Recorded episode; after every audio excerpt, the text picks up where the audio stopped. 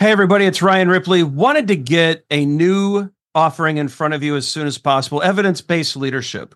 And so, as you all know, Todd Miller, myself, and Will Seeley, we're big on evidence based management. We want to apply it to the leadership space. We all know that modern managers face complex challenges every day. You're juggling a lot of needs your direct reports, your stakeholders, your customers, they all need constant attention.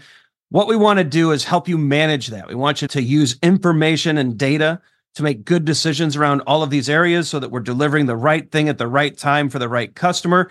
And we know that we're doing that because we're using data and evidence to validate all the things that we're doing. And not only that, we're not just looking at value, but we're looking at our capabilities as an organization.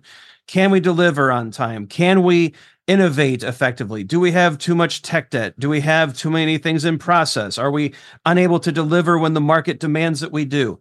We look at all of these things with evidence based management. We merge that into a leadership uh, mindset and lens, and we enable you to make new and better decisions repeatedly based off of the data that you're collecting within your organization.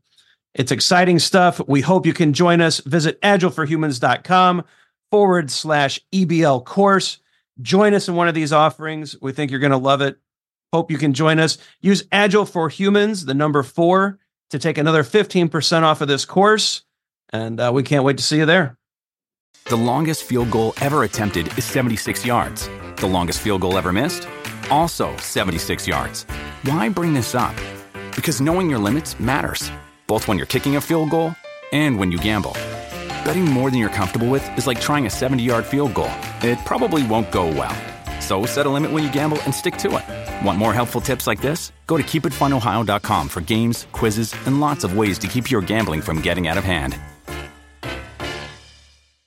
Hot question of the day How do you measure the success of a team? I think it's number of story points completed per sprint. What do you think, Todd? No! oh, wait, hold on a minute. Story points are trash. Oh, boy. Just kidding. It's not story points per sprint. That would be a terrible way to do it.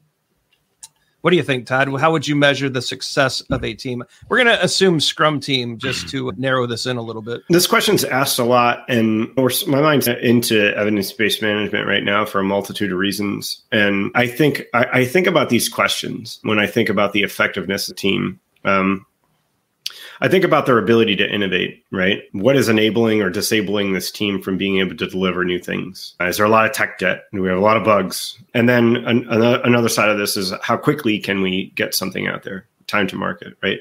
So that's delivery capabilities. You could be really good at both of those and have a customer that's not satisfied. You could have people that don't use what you're building.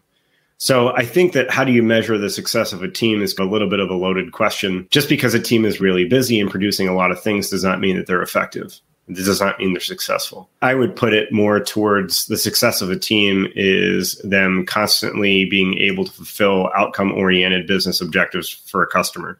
And how you are going to do that, engage that is on a product by product basis. But measuring a success of a team, I guess my warning would be using it just as a means of how quickly they are outputting a lot of things, I think is driving the wrong behaviors. Do not key in on that. I, I think holistically, again, evidence based management, the three different levels of goals, how we measure in accordance with those, and how we're constantly moving and adapting is how you would ultimately measure the success of their team, which means that people are using your stuff and customers are happy. Yeah, and I think a byproduct of that would be the achievement of sprint and product goals, right? And validating the value of those things. And so, yeah, avoid the busyness trap, avoid the feature factory, focus on external outcomes like Todd mentioned, and you can probably start building with a framework like EBM some concept of success and seeing whether that success is ebbing and flowing and how to incrementally increase that success sprint over sprint.